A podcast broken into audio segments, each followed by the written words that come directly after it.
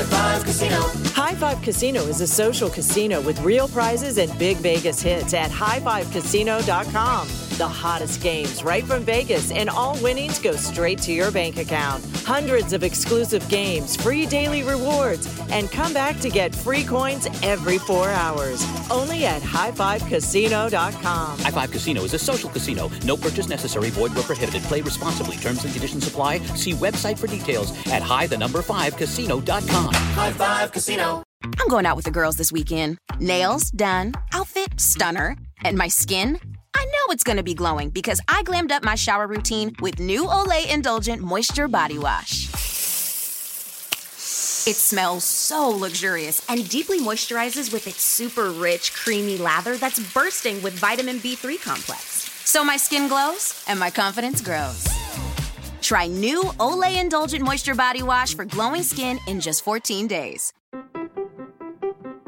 What if AI could help your business deliver mission critical outcomes with speed? With IBM Consulting, your business can design, build, and scale trusted AI using Watson X and modernize the way you work to accelerate real impact. Let's create AI that transforms your business. Learn more at ibm.com/consulting. IBM. Let's create.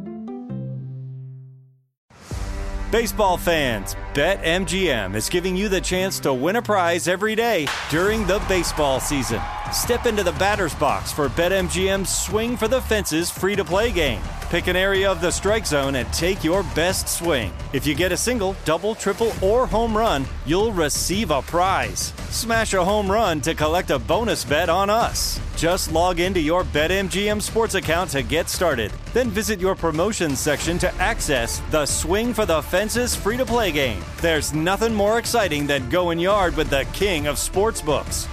BetMGM and GameSense remind you to play responsibly. Must be 21 plus and present in Ohio. Subject to eligibility requirements. Rewards vary depending on market and expire 24 hours from issuance. Gambling problem? Call 1 800 Gambler. In partnership with MGM Northfield Park.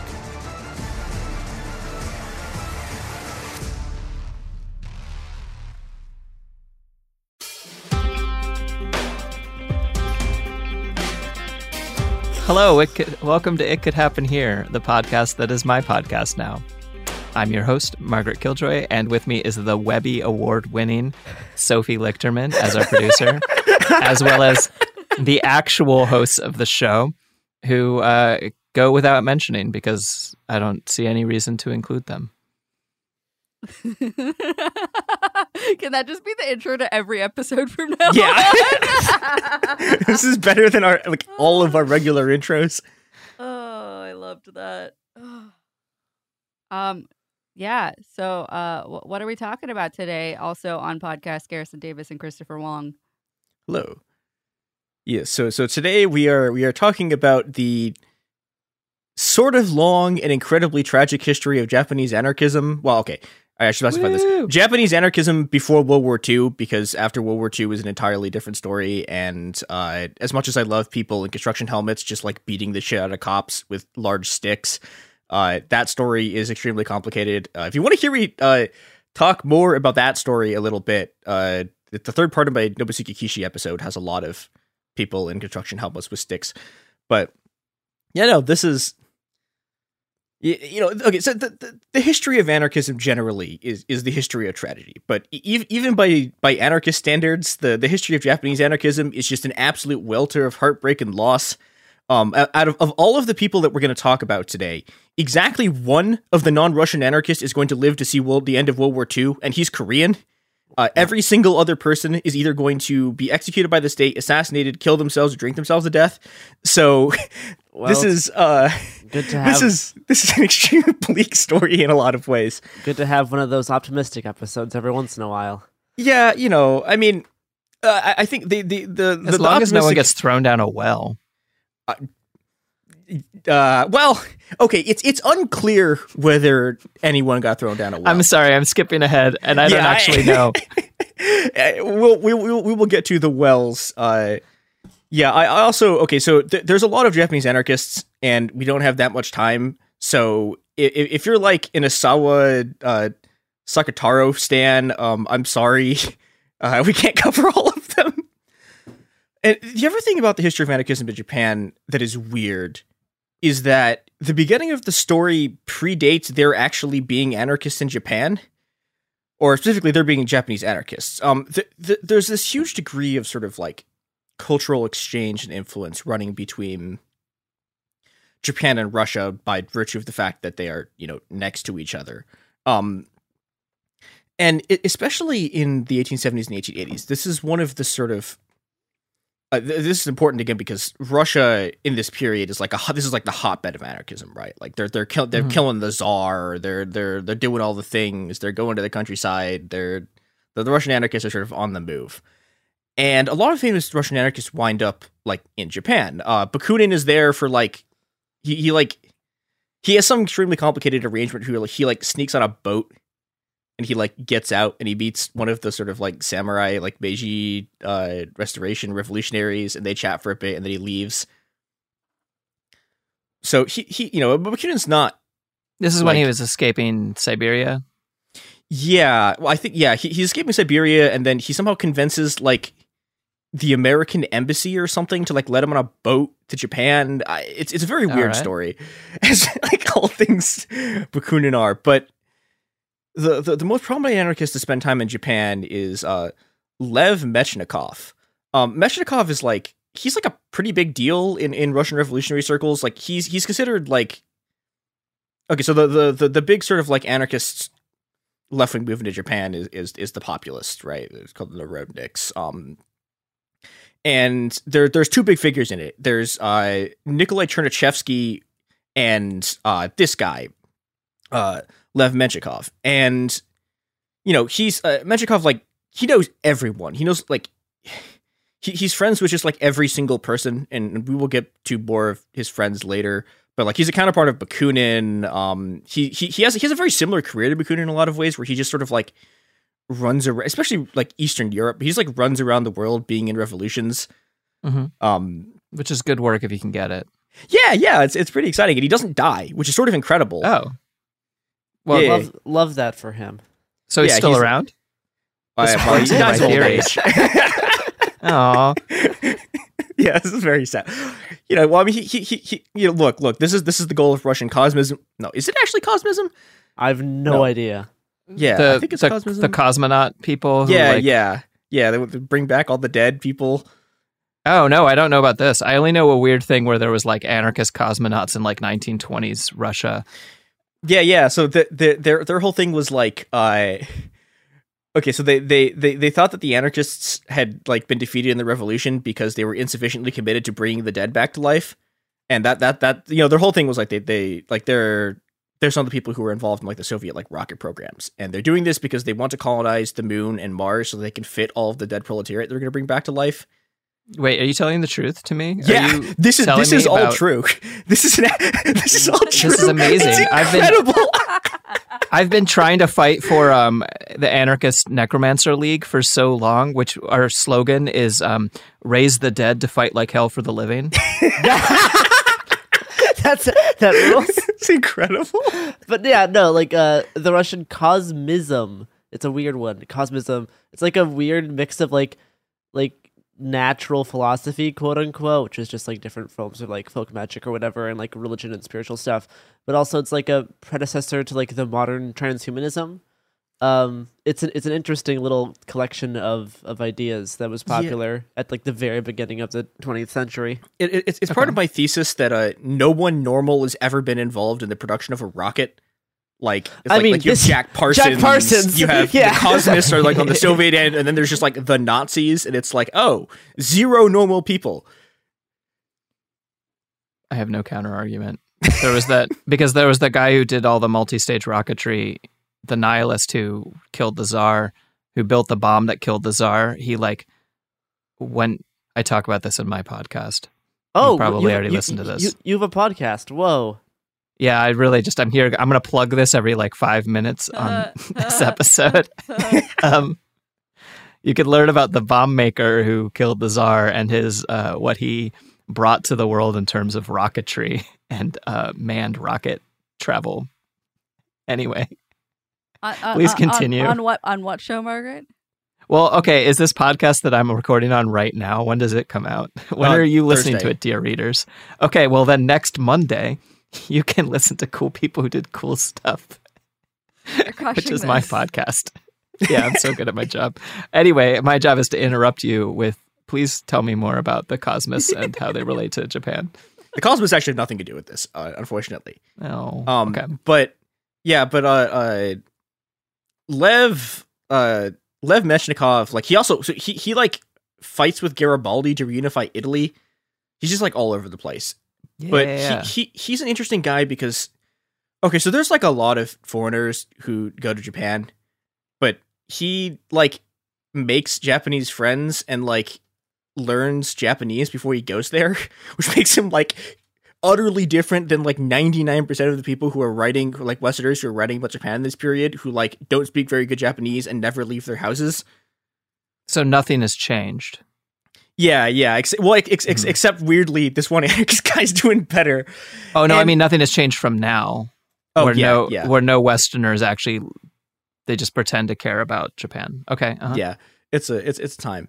There's actually this, that's one of the running themes of these two episodes is like there's a lot of stuff about this about anarchism and about Japan just like don't change. But th- you know, so one one of the things that uh, Mechnikov winds up doing is he winds up spending two years teaching at this thing called the Tokyo School of Foreign Languages, and this this has a bunch of major impacts. One of which is is on Mechnikov himself, who he, he becomes heavily influenced by by the Meiji Restoration, which he thinks of as like this like he he looks at it at this as like as a revolution. Like this is an anti-feudal revolution. This is the most successful social revolution of the 19th century. It's like he thinks that it's like destroyed the sort of stratified class system and creates this like possibility of like mass social mobility for commoners. And okay, so this is like not the best interpretation of what's going on with with the Meiji Restoration. Where I mean, so the Meiji Restoration sort of ends the feudal system in, in, in Japan. It does a lot of other bad things. What is it? Like I don't know that much about this. Yeah, yeah. And so okay, maybe so- the audience doesn't either. Okay, so the Meiji Restoration is a thing that happens where so so Japan has been ruled by a shogun for like a long time. Mhm. And the shogun runs a feudal system. It's very elaborate. Everyone has all these sort of rigid hierarchical castes. But eventually there's this kind of um like th- there's there's this sort of it, it's complicated. It's this kind of nationalist movement by a bunch of um like a bunch of the samurai clans who uh this is this is happening in the 1860s and they mobilize to overthrow like the shogunate and basically like restore the emperor to power. The emperor's been like a, a puppet head like figurehead guy for like 200 years. And they bring him back to power. I because I'm a hack, I'm a fraud and a fraud. I'm forgetting their exact slogan. It's some it's something like it's revere the emperor and I can't remember what the other part of the slogan is. It, it's very similar to the to the Boxer Rebellion slogan. It's it's this sort of I mean, there's a lot of things going on here. It's kind of a reaction to so in, in the in the 1860s, like Japan is sort of forcibly opened to the world by like Commodore Perry showing up with a bunch of like the largest gunboats anyone has ever seen. Um, and this like this forces Japan to sort of like abandon its isolationist positions, and yeah, and, and you know, and you, you you get this sort of class of intellectuals who are looking at this and are going like, okay, if we don't do something, like we're gonna get colonized. hmm And so they do, and the thing that they do is that they do this revolution and they overthrow, um, they, they overthrow the shogunate. There's all this like, there's there's like a trillion anime set in this period because there's like there's there's like like there there are there are squads of samurai swordsmen like running around like stabbing each other in Tokyo and like Kyoto and like it's it's wild. It, it is it is a it is a time, and and this sort of th- this is what sort of consolidates the modern Japanese nation state. Um, you know, I, I've talked about this in my Kishi episodes, but like it sets off this wave of colonialism. They like they conquer Hokkaido, they conquer the Ryukyu Islands, they do all this horrible colonialism stuff. But there's there's it, it it's really unclear what the revolution is actually going to mean because like there, there has been a revolution, right? Like the, the Mhm. sort of like feudal like class system has been swept away. There's all of this sort of there's all this this energy in the masses. There's like one of one of the things that uh, uh Mechnikov finds is like he so he, he gets to Japan in like the in like the 18 I think it's the 1870s. Um, and he's seeing like the first signs of discontentment with with the the sort of the the the, the Meiji Restoration, um, which is the restoration of the emperor. Um, Mhm. Because there's a lot of people who look at this and we're like, oh hey, we're gonna we finally like defeated the sort of oligarch class that like rules all of us. And then there's a new oligarch class, and they're like, "Wait, hold on." And so there's there's like there's a series of like ex samurai rebellions. There's this whole sort of like, like he he like, like uh, Mechnikov literally like gets there in the middle of an uprising, and Okay. he's just like in the streets. And he has no idea what's going on because the guy he'd been talking to winds up being in the uprising, and you know, so he gets there. And but, but what what what he sees also is he sees this upheaval, but he sees this enormous network of like cooperative movements. Um, and he sees a bunch of mutual aid groups. He sees like villages who are like pooling all of their resources so they can send kids to like school in the cities. He sees like he sees the government failing to provide services for people because there's an uprising going on, and also that the government, and so people are sort of people are taking care of each other, Mhm. and this has an enormous influence on him. Um, and he starts to you know like the way he thinks about anarchism changes, and he's, he's like he he starts to think about sort of like anarchism as cooperation, like mutual cooperation between people, and, like mutual aid enters this sort of lexicon and okay so th- there's a there's a a, a, a modern historian named uh, Sho Konishi who writes this book called uh, Anarchist Modern Anarchist Modernity Cooperatism. Wait, hold on. Yeah, Anarchist Modernity Cooperatism and Japanese uh, Russian intellectual relations in modern Japan. And he makes the argument It's a basically really that like catchy title. yeah, it, it- there's there's two there there there. it, it's a, it's a better title than I'm reading it because there's there's two there's like a, a heading and like a subheading. And Okay, I just uh-huh. read it straight because I'm Yeah, a yeah. clown. But he, he's making the argument that this this is like this is actually like something that's very important in the development of anarcho communism because this guy he knows everyone like the, the anarchist geographer like uh Élisée Reclus Mhm. I, I, I can't pronounce his name I think Uh, it's like- Reclus. Reclus yeah I think so, but I, I can't uh, not with a gun to my head. I'm not sure. Yeah. Anyway, Yeah, like they're roommates. Like Oh, they're like shit. they're like they live together for like a while, and like he he he writes the Japan entry and like the encyclopedia. Uh, he's friends with Kropotkin, Mhm. and after after his his sort of like thought starts to change about mutual aid, you start to see a lot of the same stuff. Like you know, like this is like he, he's he's there before Kropotkin writes mutual aid. And then you see you see Mhm. all the sort of mutual aid stuff popping up at Kropotkin, and you know I I- I don't know how seriously to take the argument that like you're sort of seeing like that that a lot of this theory is sort of a rebound of a reflection of what they were seeing in Japanese society.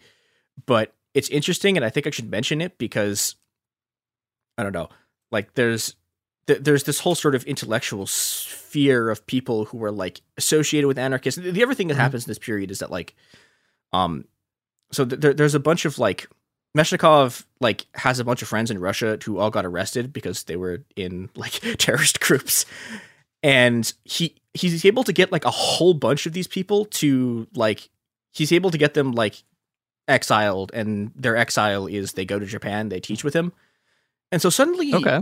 there's like there's like a bunch of people who are now like these these, these populists are like writing stories about like the stuff they were doing and like all the people who are still fighting in, in Russia. So there's suddenly there's all these people who are like reading about the Russian populists Mhm. uh, in Japan, and and you know, and th- this is th- there's there's this kind of like anarchist cultural sphere that exists in Japan like before there's anarchists.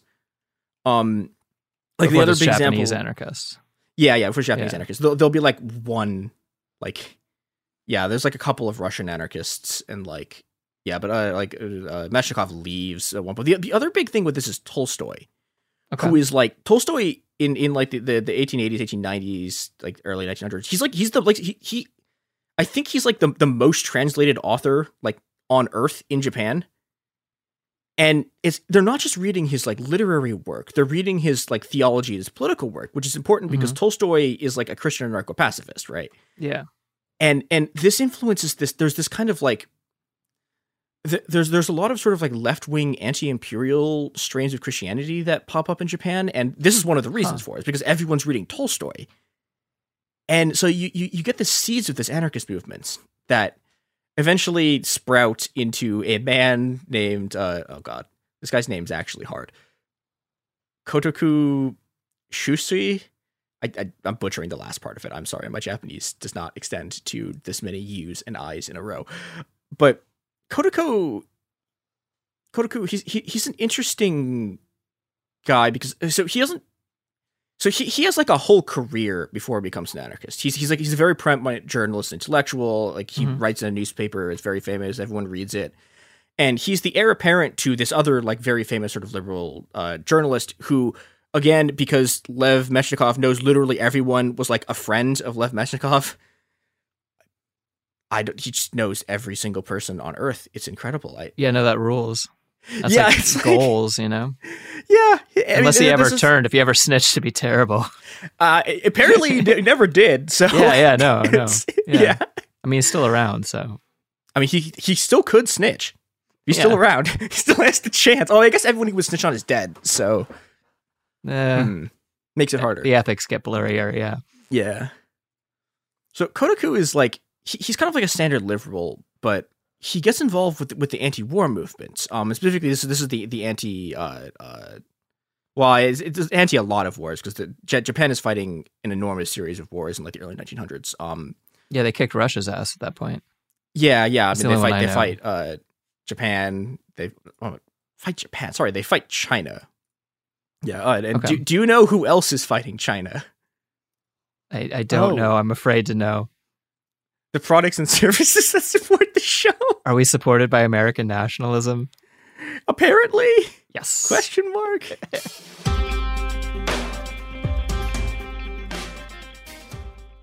The following is a high five moment from highfivecasino.com. I won! Yahoo! Private, put down your phone. This is the Army. Sarge, High Five Casino is a social casino. It's on your phone, goes wherever you go. I win free spins, cash, prizes, free daily rewards, over 1,200 games. I won again. Platoon, present cell phone. High Five. High Five. Casino. Casino. Win at High Five Casino. High Five Casino is a social casino. No purchase necessary. Void where prohibited. Play responsibly. Conditions apply. See website for details. High Five Casino.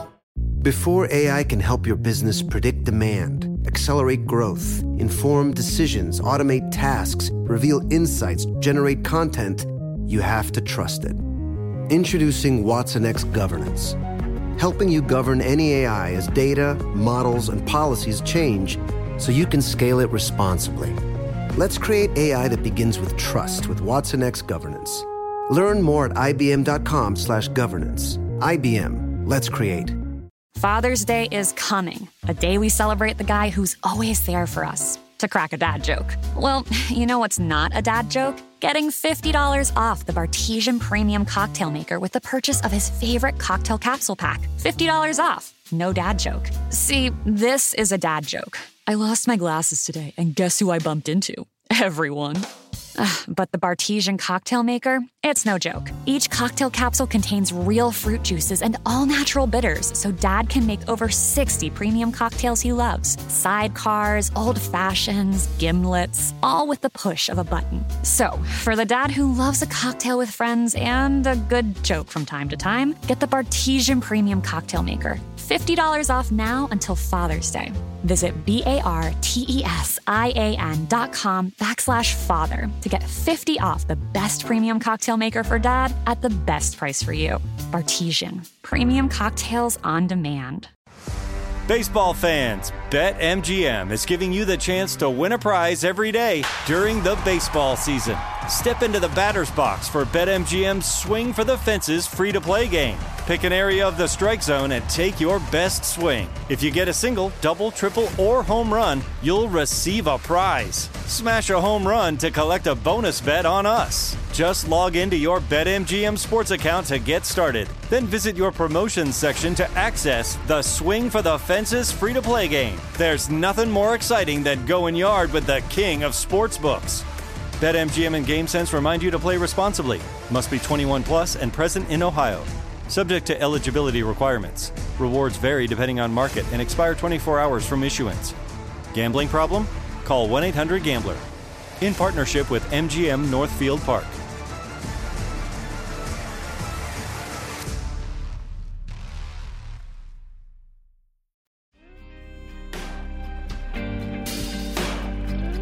And we're back with the first Rush, with the first actual Japanese anarchist. So, in 1900, Kotoku writes this book called "Imperialism: Monster of the 20th Century," which is like there's a better Good title. Good title. Yeah, yeah, great No title. he notes. rules. And this is significant for a number of reasons. One of which is that like this is one of the first major like books about imperialism. Like th- th- there there are some other Western writers whose stuff like predates this, but like this is 1900. This is before Lenin has written about imperialism. This is before like Hobson. This is before Luxemburg. And I'm just gonna read a little bit from it because it rules. So this is from the first section. It's called "Imperialism: A Wildfire in an Open Field." Imperialism spreads like a wildfire in an open field. All nations bow down to worship this new god, sing hymns to praise it, and have created a cult to pay it, to pay it adoration. Look at the world that surrounds us.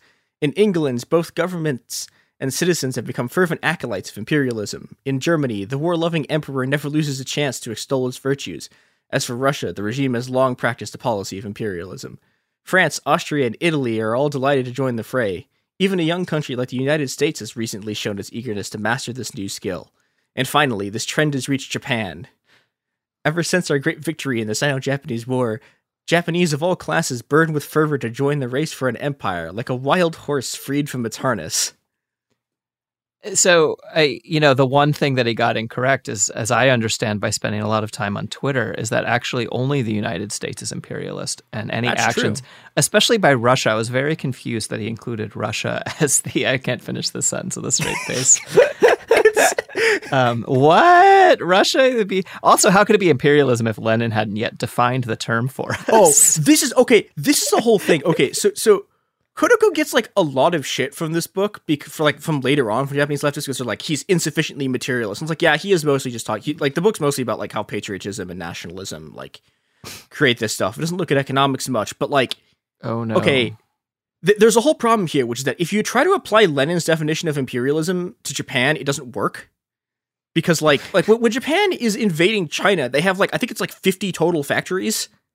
Yeah. Like they, they, they, they everything is completely backwards. Yeah. Like it's like yeah, and like, you know, like, so like like like like Lenin's imperialism is supposed to be like the highest stage of capitalism, but then you go to Japan, Japan's like barely started the transition to capitalism. Like if Lenin's imperialism is supposed to be about like debt exports, right? But Japan is just conquering countries while they're just literally like borrowing Yeah. like massively from other states to fund their industrialization. So e- everything does nothing. None of it works.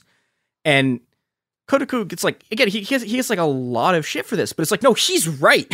like Lenin is Lenin is wrong. Lenin's analysis, if you try to apply it to Japan, does not work, and Kotoku's does. So Imagine know, that. yeah. Uh, and you know, and I think like he he's keyed into things that the Marxists aren't, but like specifically about like about the power of nationalism because Mhm. you know, I mean, like obviously. If, if, you, if you go a bit later, it's like, well, all of these people who are like, oh, imperialism is the highest stage of capitalism, and then all of their parties vote to go to war with each other in World War One. Like, you know, okay, Kotoku I think like gets this because his relationship to socialism and anti-imperialism are like backward from the Marxists, right? Where the, the Marxists arrive at anti-imperialism like from their Marxism, Mhm. but Kotoku like becomes a socialist because he sees it as a way to stop wars. Like that's like his big thing is he's he's in the anti-war movement. He wants these wars to stop. And that's just that's the right direction to do shit. Yeah. you should do shit because like you don't pick the label because what's cool. You pick you figure out what you believe and then you pick the label that fits what you believe instead of the other way around. You know? Yeah, and and you know, and, and it means that he's less sort of like he, he's less dogmatic than like his successors Mm-hmm. because you know, I mean, bec- bec- bec- because because he he he- he's wor- he's working off of his actual principles versus sort Mhm. of like this like dictation stuff. And I mean, he's he's he in, in 1903 he publishes the Essence of Socialism, which is like this is like the first like socialist like book written by a Japanese person. It's like one of the I think there's maybe like one or two other ones that are before. it. This is this is like the first big one Okay. and he so he's he's also like he's involved in founding the Japanese Socialist Party, and then he gets like arrested and sent to the U.S. And something happens when he's in the U. I don't know. There's I've seen like six conflicting accounts. Like I've seen accounts that say he joins he joins the IWW. I, I don't know. I've seen other people say he lived he lived in a commune. Like he definitely read Kropotkin. He like becomes an anarchist. Let's decide he did all of these things. Yeah, lived lived in a commune, tried to organize the commune with the IWW. Yeah. But you know, I mean, he he this guy is enormously influential in the history of Japanese left. Like he is the guy when he comes back in 1906. He's the guy who introduces the concept of the general strike to Japan. Yeah. Like he's the first guy to write about it. He's very cool. He he also like yeah, you know, he he starts pushing this and start this. He starts pushing anarchism and sort of direct action as a, like instead of like doing parliamentary stuff, and he translates like Kropotkin's work in Japanese. He translates the like the, the Communist Manifesto. He does labor Mm-hmm. organizing. He's sort of like all over the place. And you know, like labor and the anti-war movement are like two of the like big currents that are producing anarchists. But the the other like big current that's making anarchists this period is feminism. Because okay, so I stop me if this is in any way surprising, but the late 1800s and early 1900s are not a time to be a woman in Japan. What? Really? Yeah. It- It's not a good time like anywhere. But it's not not even now. It's not the best. Yeah, I mean, it, I will it say it could be improved. I will say it's it's it's better than this. This is like sure, like the, the the Meiji regime is sort of like consolidating itself. As- As it's consolidating itself, it gets like progressively more like patriarchal, misogynist. Um, I'm I'm gonna I'm gonna read from the book uh, "Reflections on the Way to the Gallows," which is this it's a, it's a great book. It's it's, That's it's, a- also it's a a, collection title. of yeah. Well, so it, that that's uh oh god, I forget. One one of the Japanese anarchists who's about to die, like that's the title of like a piece that she wrote. Um, and they th- th- this book is like a collection of Jack of Japanese feminist writings, mostly from people who get killed by the state because that's what happens when you're a feminist in Japan in this period. Um, oh, yeah, it's bad. Uh, okay, so I'm going to read the quote from this. In 1892, the government forbade women to make political speeches, and in 1890 made it illegal for women to participate in political activities whatsoever. Women were forbidden to even listen to political speeches.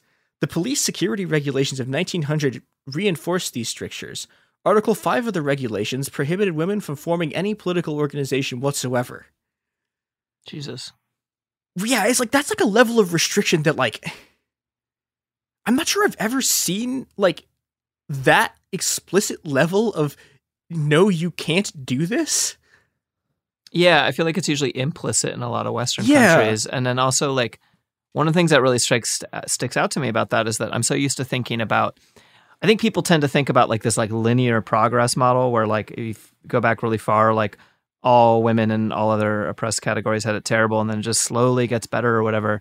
But if they're passing these laws in 1900, there's an implicit. It was a little better before 1900. Oh yeah. Yeah, it, it, it very specifically gets worse. Um Yeah. like so one one of the things with the the, the 1898 legal codes is that it like it literally just legally enshrines like patriarchal control of the households. And this this this is this is a massive reactionary shift in Jack in sort of Japanese like domestic and political culture. Like this like that that kind of patriarchal control of the household was like a thing in some samurai families, but like it wasn't a thing for there, there's a huge number of popular classes like just that didn't exist. Mhm. And they just legislated into existence. And like you know, I mean, like the, the, things that the things that they're applying here, like women need consent of their father to marry. Um, is for this another quote for the book. One of the provisions held that quote cripples and disabled persons and wives cannot undertake any legal action. Fucking hell. Uh huh. Yeah, so th- this is this is this is an incredibly reactionary state, and there's also like there's a lot of sex trafficking going on, like like actual like there's a lot of people just being grabbed off the street. hmm Um, it, it's a it's a it, it is a disaster, and it, it it it is into this patriarchal mess that like several generations of Japanese anarcho feminists step into. Um, the, the most famous of the first round is Kanno Sugako, who's she she's a, a socialist author who converts to well she's originally socialist and she converts to anarchism which is like a thing that happens a lot in this period. And so she she's working as a journalist. And you know she she's she's like she's a very sort of controversial figure. The government like hates her so she meets kotoku and they have an affair and this is like one of the other things that keeps happening here is there's a lot of like free love stuff going around Mhm. the japanese anarchist circle at this time Uh-huh. and this this has two consequences. One is a lot of men use it to be really shitty, and 2 Uh-huh. it means there is like there is a again this is this is this is this is the big like nothing has ever changed in the anarchist movement. There are so many relationship drama things. Nothing has changed. There are so many. Time is a flat circle. like like there are two different times when the most famous uh, Japanese anarchist man and the most famous Japanese anarchist woman wind up in a relationship, uh, it ends with it with them splitting the movement and them, and them both dying in prison. Like this happens twice. That exact sequence happens twice. It's nuts. It's, it's- like they're they're just they're just doing polycule shit. Like it's oh They just need better mediators. yeah. Uh-huh. Yeah. well, and I mean, this, this this is the thing with like the Japanese, like so the, the, the Japanese anarchist movement, like has a huge feminist wing, but like the men still suck. Like they just keep being bad, and so know. And the, the other thing about this is that uh, is like enormously more militant than like almost every other any other anarchist that's alive in Japan at this point. And so sh in 1910, she gets involved with the plan to assassinate the emperor. Um, and th- this becomes known as the high treason incident. And the state like gets wind of this. They arrest her. They arrest uh, uh, Kotoku, and they arrest like 22 other. I think 22. Yeah, 22 other anarchists. Um, now like five of these people are like even tangentially involved in this plot. Um, but they th- th- th- this is okay. So I.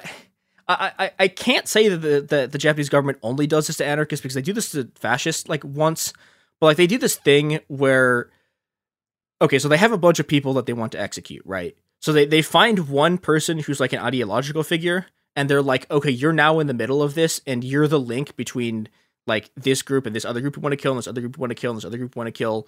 And so they convict uh like Shusui um and uh Kanno Sugako, like they, they all get convicted and they all get executed.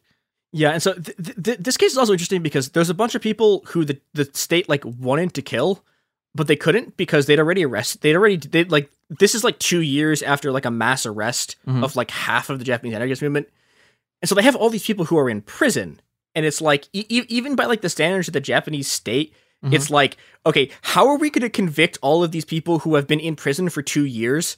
Of trying to of like being a part of this plot to kill the emperor that was like organized outside of the jail, Uh, and uh-huh. so this this is the thing that saves like a huge portion of the Japanese anarchist movements that saves it from literally. So like th- th- this the, the high treason incident kills like most of the famous anarchists in Japan, but it leaves like like a couple alive, and that's why they're alive because they were all in prison. Oh God! Wait, how are they going to kill the emperor? I the the plot didn't get very far. I, I think they were trying to use a bomb, Mhm. but the police got wind of it like very very early. Not classic. So they, they never really got much like past the planning stage. Okay, Um, this is a shame. Yeah, yeah. And uh, do, do, do you know what else never gets uh, very far past, past the planning stage when they're trying to assassinate the Emperor of Japan? Uh, is Um, it the ads because they don't know how to do direct action because they're too enmeshed in capitalism? That that is Yes. that is actually exactly what we were talking about, Margaret. Thank you so much.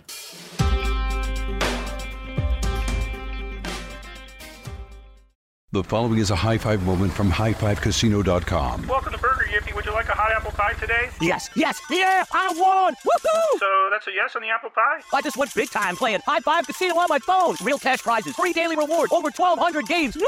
So yes or no on the apple pie? Whoa! Ah, I won again! I'll take that as a yes. Drive around. Have you had your high five moment today? Only at highfivecasino.com. High Five Casino is a social casino. No purchase necessary. Void where prohibited. Play responsibly. Conditions apply. See website for details. High Five Casino. Before AI can help your business predict demand, accelerate growth, inform decisions, automate tasks, reveal insights, generate content, you have to trust it. Introducing Watson X Governance, helping you govern any AI as data, models, and policies change so you can scale it responsibly. Let's create AI that begins with trust with Watson X Governance. Learn more at ibm.com/governance. IBM. Let's create. Father's Day is coming, a day we celebrate the guy who's always there for us. To crack a dad joke. Well, you know what's not a dad joke? Getting $50 off the Bartesian Premium Cocktail Maker with the purchase of his favorite cocktail capsule pack. $50 off. No dad joke. See, this is a dad joke. I lost my glasses today, and guess who I bumped into? Everyone. Ugh, but the Bartesian cocktail maker, it's no joke. Each cocktail capsule contains real fruit juices and all natural bitters, so dad can make over 60 premium cocktails he loves. Sidecars, old fashions, gimlets, all with the push of a button. So, for the dad who loves a cocktail with friends and a good joke from time to time, get the Bartesian Premium Cocktail Maker. $50 off now until Father's Day. Visit B A R T E S I A N dot com backslash father to get 50 off the best premium cocktail maker for dad at the best price for you. Bartesian, premium cocktails on demand. Baseball fans, BetMGM is giving you the chance to win a prize every day during the baseball season. Step into the batter's box for BetMGM's Swing for the Fences free to play game. Pick an area of the strike zone and take your best swing. If you get a single, double, triple, or home run, you'll receive a prize. Smash a home run to collect a bonus bet on us. Just log into your BetMGM sports account to get started. Then visit your promotions section to access the Swing for the Fences free to play game. There's nothing more exciting than going yard with the king of sportsbooks. BetMGM and GameSense remind you to play responsibly. Must be 21 plus and present in Ohio. Subject to eligibility requirements. Rewards vary depending on market and expire 24 hours from issuance. Gambling problem? Call 1 800 Gambler. In partnership with MGM Northfield Park.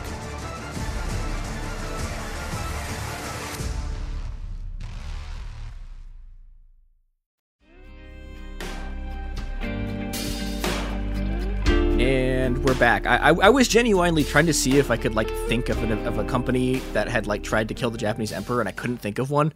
And I was like, hmm, this says something about society. This does. This is a real, real solid critique we have here. I really hope that uh, 10 years from now, this all seems very dated. You're like, of course, someone, major company has tried to. Never mind. Please one continue. can, one can dream. So Kanno Sugako is dead. Kotoku is also dead. Uh, and this this means that it's time for sort of like another generation of of anarchists to try to fill in the gaps. Wait, so they're executed? Um, yeah, yeah, they're dead. Like Okay. they they just die. They, they kill they kill they kill like twenty two of the anarchists or something. Okay. And I mean this is a, this is a huge purge. I mean they they, they wind up executing just like there's just like a, a like a, a, a sympathetic like Buddhist priest gets Mhm. executed. Um, uh, When is this? uh, th- this is 1911. Sorry. Okay. Yeah, so this is 1911. Um, and actually, th- th- there's another interesting thing about this. Uh, Kanno Sugako becomes the first woman ever executed by the Japanese state. Uh, she will not be the last. Like, oh boy. Um, Feminist icon. yeah, I mean, equal rights, equal fights. Th- there, there, there's another like very influential anarcho-feminist uh, who's emerges so- slightly after, uh, and like just like in like 1914, 1915. Um, is Ito Noe. She, she's an egoist anarchist who eventually like yes, finally, finally, we bring it up. Uh, that that's all I have to say about ego. That's not true. Really have about egoism, but that's like almost all I have to say. But she she she takes over the editorial position of this uh this magazine called Blue Stocking Magazine, which is like Japan's. I think it's like, it's like this is like the most important feminist magazine in Japan, and she takes over the editorial staff about it. And Mhm. her her work is really interesting in a lot of ways because it it it, it just it just straight up is contemporary feminism in a way that like a lot of the stuff from this period isn't.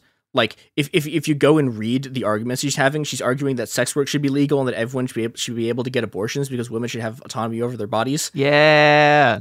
It's like Ego- oh, rules. hey. Egoists keep winning. Well, Yeah. some- well sometimes. well, this is this is this is not going to end well for her. Um, well, Unfortunately. yeah, But you know what? well, that is also a trend. It doesn't end well for any of us in a long enough timeline. You know, like all that matters is the time, what That's we do true, with but this the is time this is we are particularly given. bad. Okay, fine. Yeah. So yeah, and I think so. She's able to do this for like a year, and the Japanese state looks at this and is like, absolutely not, and, and shuts the magazine down. Um, and so she she gets forced to move on to other things, and the other thing she moved on she moves on to is uh, being extremely heavily involved in the free love movement. of course, yeah. Yeah, and and but also, and th- this is the thing that's that's interesting about this sort of period of, of Japanese uh, anarchism is that like the egoists are all also syndicalists. Yeah. So oh, yeah, yeah, yeah, yeah, yeah.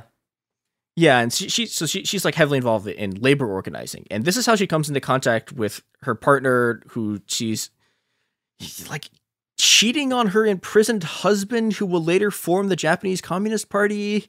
Oh wow, With- that is a, that's a lot of stuff happening. There's there there's so much there's so much beef. Uh, this is this is Osugi. It's incredible. It, there's there's so th- this th- like we haven't even gotten to the wild part of this relationship yet. Okay. Which is so so okay. So she she comes into contact with her partner or the person who will become her partner, uh, Osugi Sakae, who is like dating another very famous Japanese narco feminist who Mm-hmm. uh, she stabs him in the neck over the fact that he's in multiple relationships at once. So this wasn't really a free love situation from her point of view.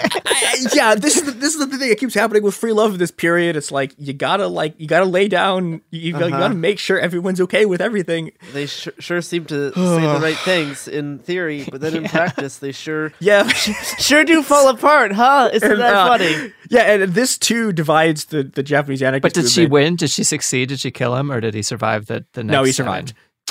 Okay. Yeah, I'm just. I have. A, there's a special place in my heart for uh, slit slit throats of patriarchal men. yeah. Anyway, So uh, Osugi Sakae is also very heavily involved in labor organizing, and he he he's one of the guys who like turns anarchist labor into like a serious political force. Okay. which is maybe it's like, good so that he, survived.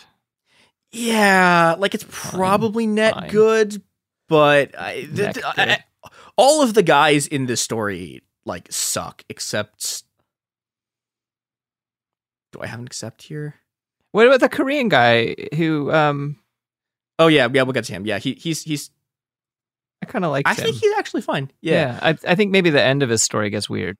Yeah, we'll we'll, we'll get to that in, in a second. Um, but yeah, so Osugi Sakae has like he has he has this like fusion of like egoism and syndicalism, where like the individual ego will be liberated through like collective action, but the goal of the workers' movement is not to just like end poverty; it's to like liberate the individual and give them self development. And he's also this like incredibly fierce like.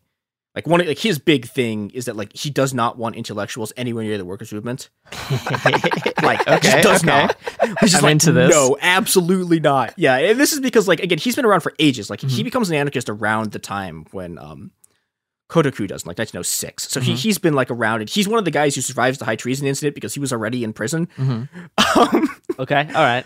And so he, he he like he's one of the people who like keeps the sort of flame of anarchism alive after like the repression in 1911. But unfortunately for him, um, and for Ito Noe, they get caught up in the the Kanto earthquake of 1923, which is this Mhm. like this earthquake be- between Yokohama and Tokyo alone kills 200,000 people. It is like it is like it is one of the worst like natural disasters. It's it's really bad, and it immediately gets worse. The state wouldn't use a natural disaster to try and further its aims through extra legal means. Yeah. Uh. So.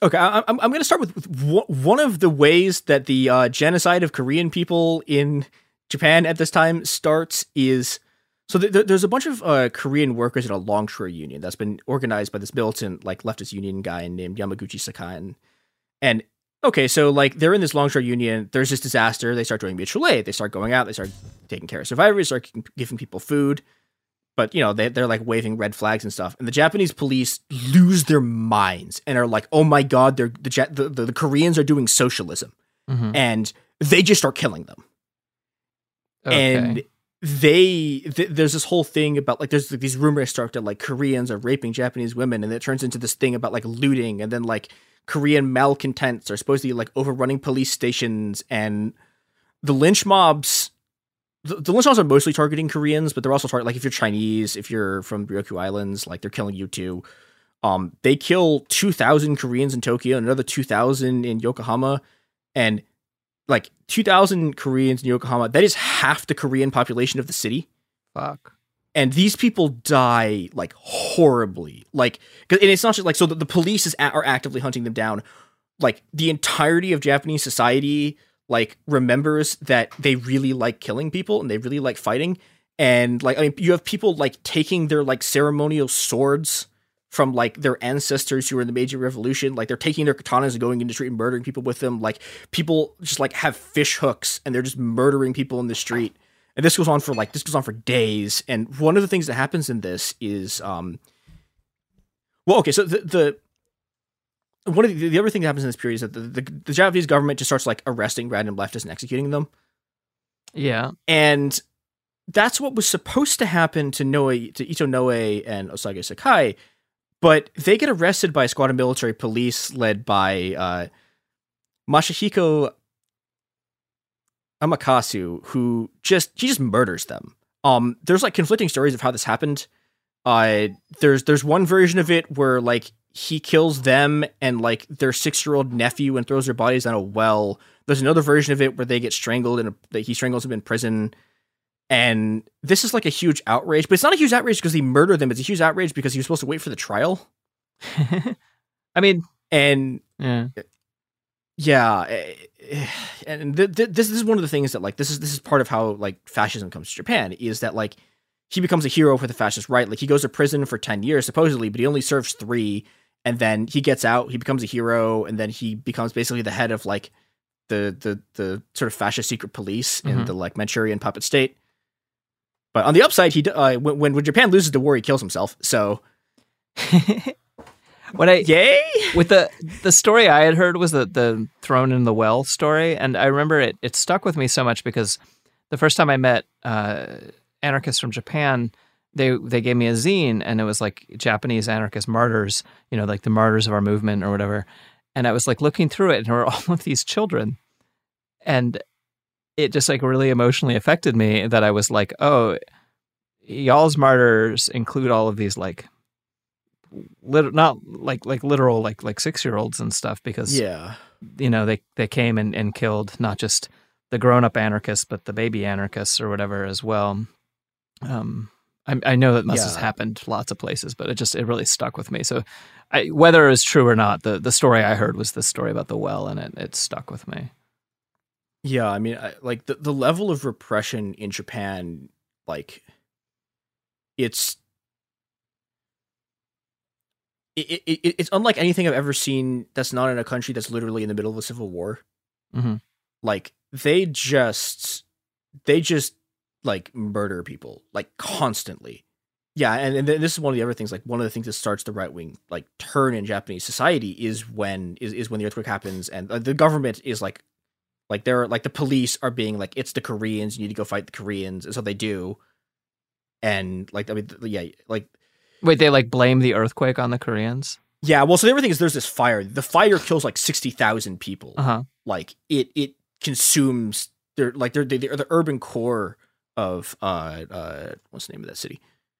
Uh the urban core of Yokohama just goes up in flames and like 60,000 people burn to death and that's the government needs some explanation for it. Yeah, I mean it's horrible, but it's like the government needs some explanation for it. They're like, "Oh, we'll blame the Koreans."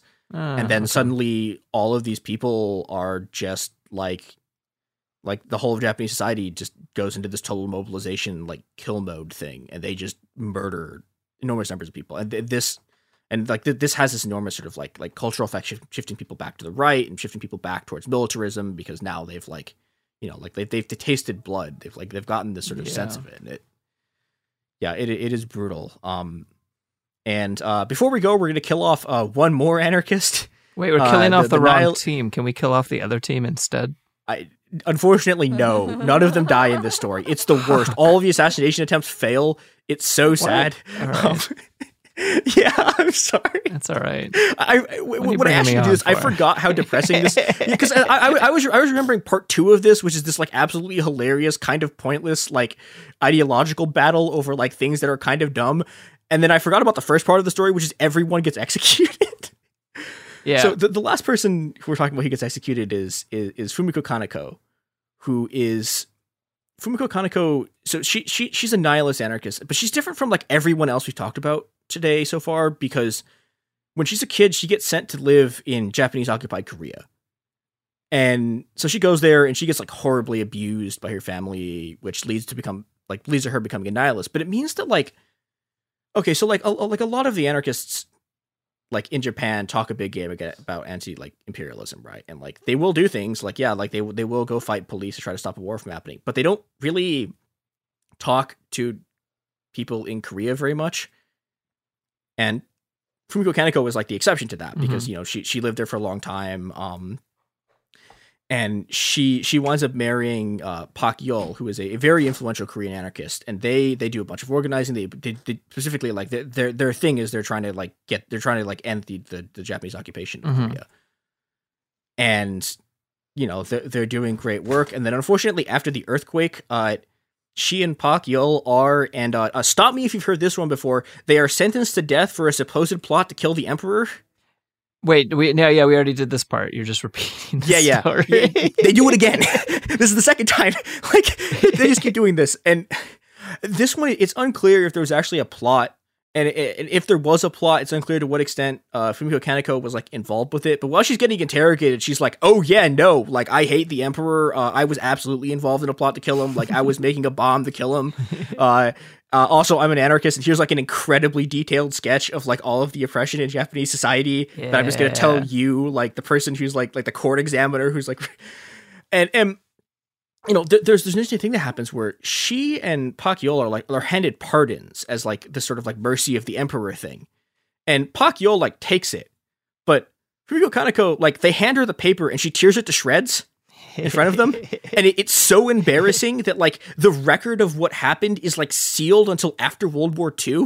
because it was a big like um it was like a big media scandal all of the stuff with them being arrested right? And i'm i'm based Yeah, yeah. i don't actually know more but I, I watched a movie once there's a great movie about this called anarchist from colony this part of it Yeah, yeah, and she, yeah, and like, th- yeah, it's, it's this like whole thing, and like the, the government also kind of doesn't want to assassinate them because it looks really bad.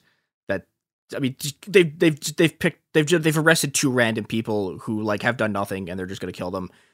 But Fumiko Kaneko's like, no, like I I believe in the things that I believe in, and I I will literally like tear up this pardon and die for it.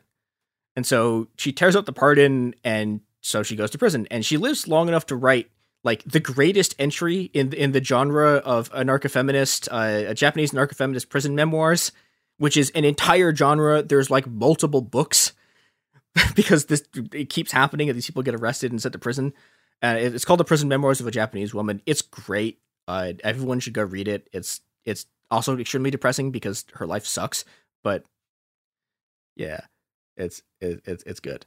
Um, yeah, and so now having killed off the leading intellectuals of anarchism again for the second time in a generation, uh, you would think that this would this would kill the movement. Like I think I think like ninety nine percent of movements, like if if you kill their leading intellectuals, like all of them, like twice in like 11, 12 years, like the movement collapses.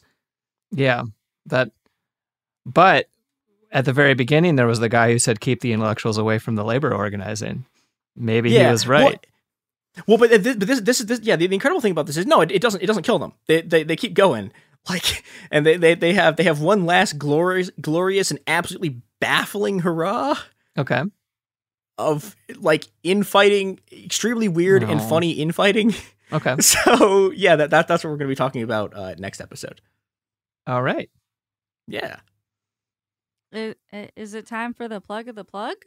Yes. Oh, oh, Margaret, you Yes? you have a new podcast. Do I you want to tell do. us about that? It's on this very network, Cool Zone Media. on this very network i have my own podcast is it called cool people who did cool stuff and does it I, I believe so. Does it come out on may 2nd and is it produced by the webby award winning sophie lichterman Uh, perhaps. And uh, do episodes drop every Monday and Wednesday? i think they do Uh, that is super, super exciting. And you can find that uh, wherever you get your podcasts, if I- I, if I remember correctly.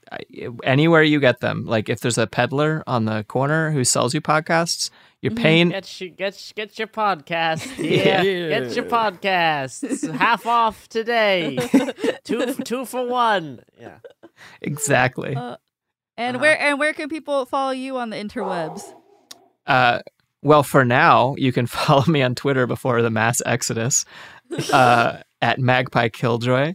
And you can follow me on Instagram, which we've all known for a very long time is owned by evil people.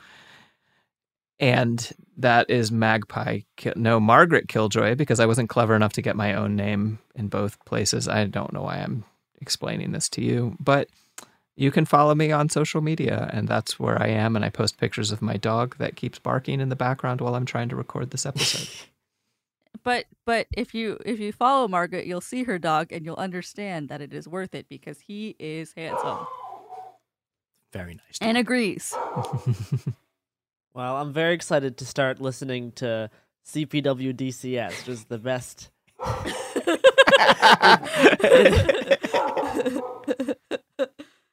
uh, is that the episode? Episode. It Could Happen Here is a production of Cool Zone Media. For more podcasts from Cool Zone Media, visit our website, coolzonemedia.com, or check us out on the iHeartRadio app, Apple Podcasts, or wherever you listen to podcasts. You can find sources for It Could Happen Here updated monthly at coolzonemedia.com slash sources. Thanks for listening. High Five Casino. High Five Casino is a social casino with real prizes and big Vegas hits at highfivecasino.com. The hottest games right from Vegas, and all winnings go straight to your bank account. Hundreds of exclusive games, free daily rewards, and come back to get free coins every four hours. Only at highfivecasino.com. High Five Casino is a social casino. No purchase necessary. Void where prohibited. Play responsibly. Terms and conditions apply. See website for details at high the number five casino.com. High Five Casino. What's up, guys? This is Sean Lights Out Merriman, and Saturday, June 15th, Lights Out Extreme Fighting 17 returns to Casino Pauma in San Diego. Get your tickets now at lightsoutxf.com, and we'll be live on Lights Out Sports TV, available on all major platforms. Doors open at 5 p.m. Pacific. You don't want to miss this one. It's going to be lights out. Lights Out Sports is free sports TV by athletes for fans. For details about the event and tickets, go to lightsoutxf.com. Xfinity has free premium networks for everyone this month, no matter what kind of entertainment you love. Addicted to true crime? Catch killer cases and more spine-tingling shows on A&E Crime Central. Crave adventure? Explore Asian action movies on Hi-YAH. Searching for something extreme? Check out skating, snowboarding, and more on Fuel TV Plus, the global home of action sports. And find crowd-pleasing bops on iHeartRadio's Hit Nation playlist. There's new free shows and movies to love every week. Say free this week in your Xfinity voice remote. I'm going out with the girls this weekend. Nails done, outfit stunner, and my skin. I know it's to be glowing because I glammed up my shower routine with new Olay Indulgent Moisture Body Wash. It smells so luxurious and deeply moisturizes with its super rich, creamy lather that's bursting with vitamin B3 complex. So my skin glows and my confidence grows. Try new Olay Indulgent Moisture Body Wash for glowing skin in just 14 days.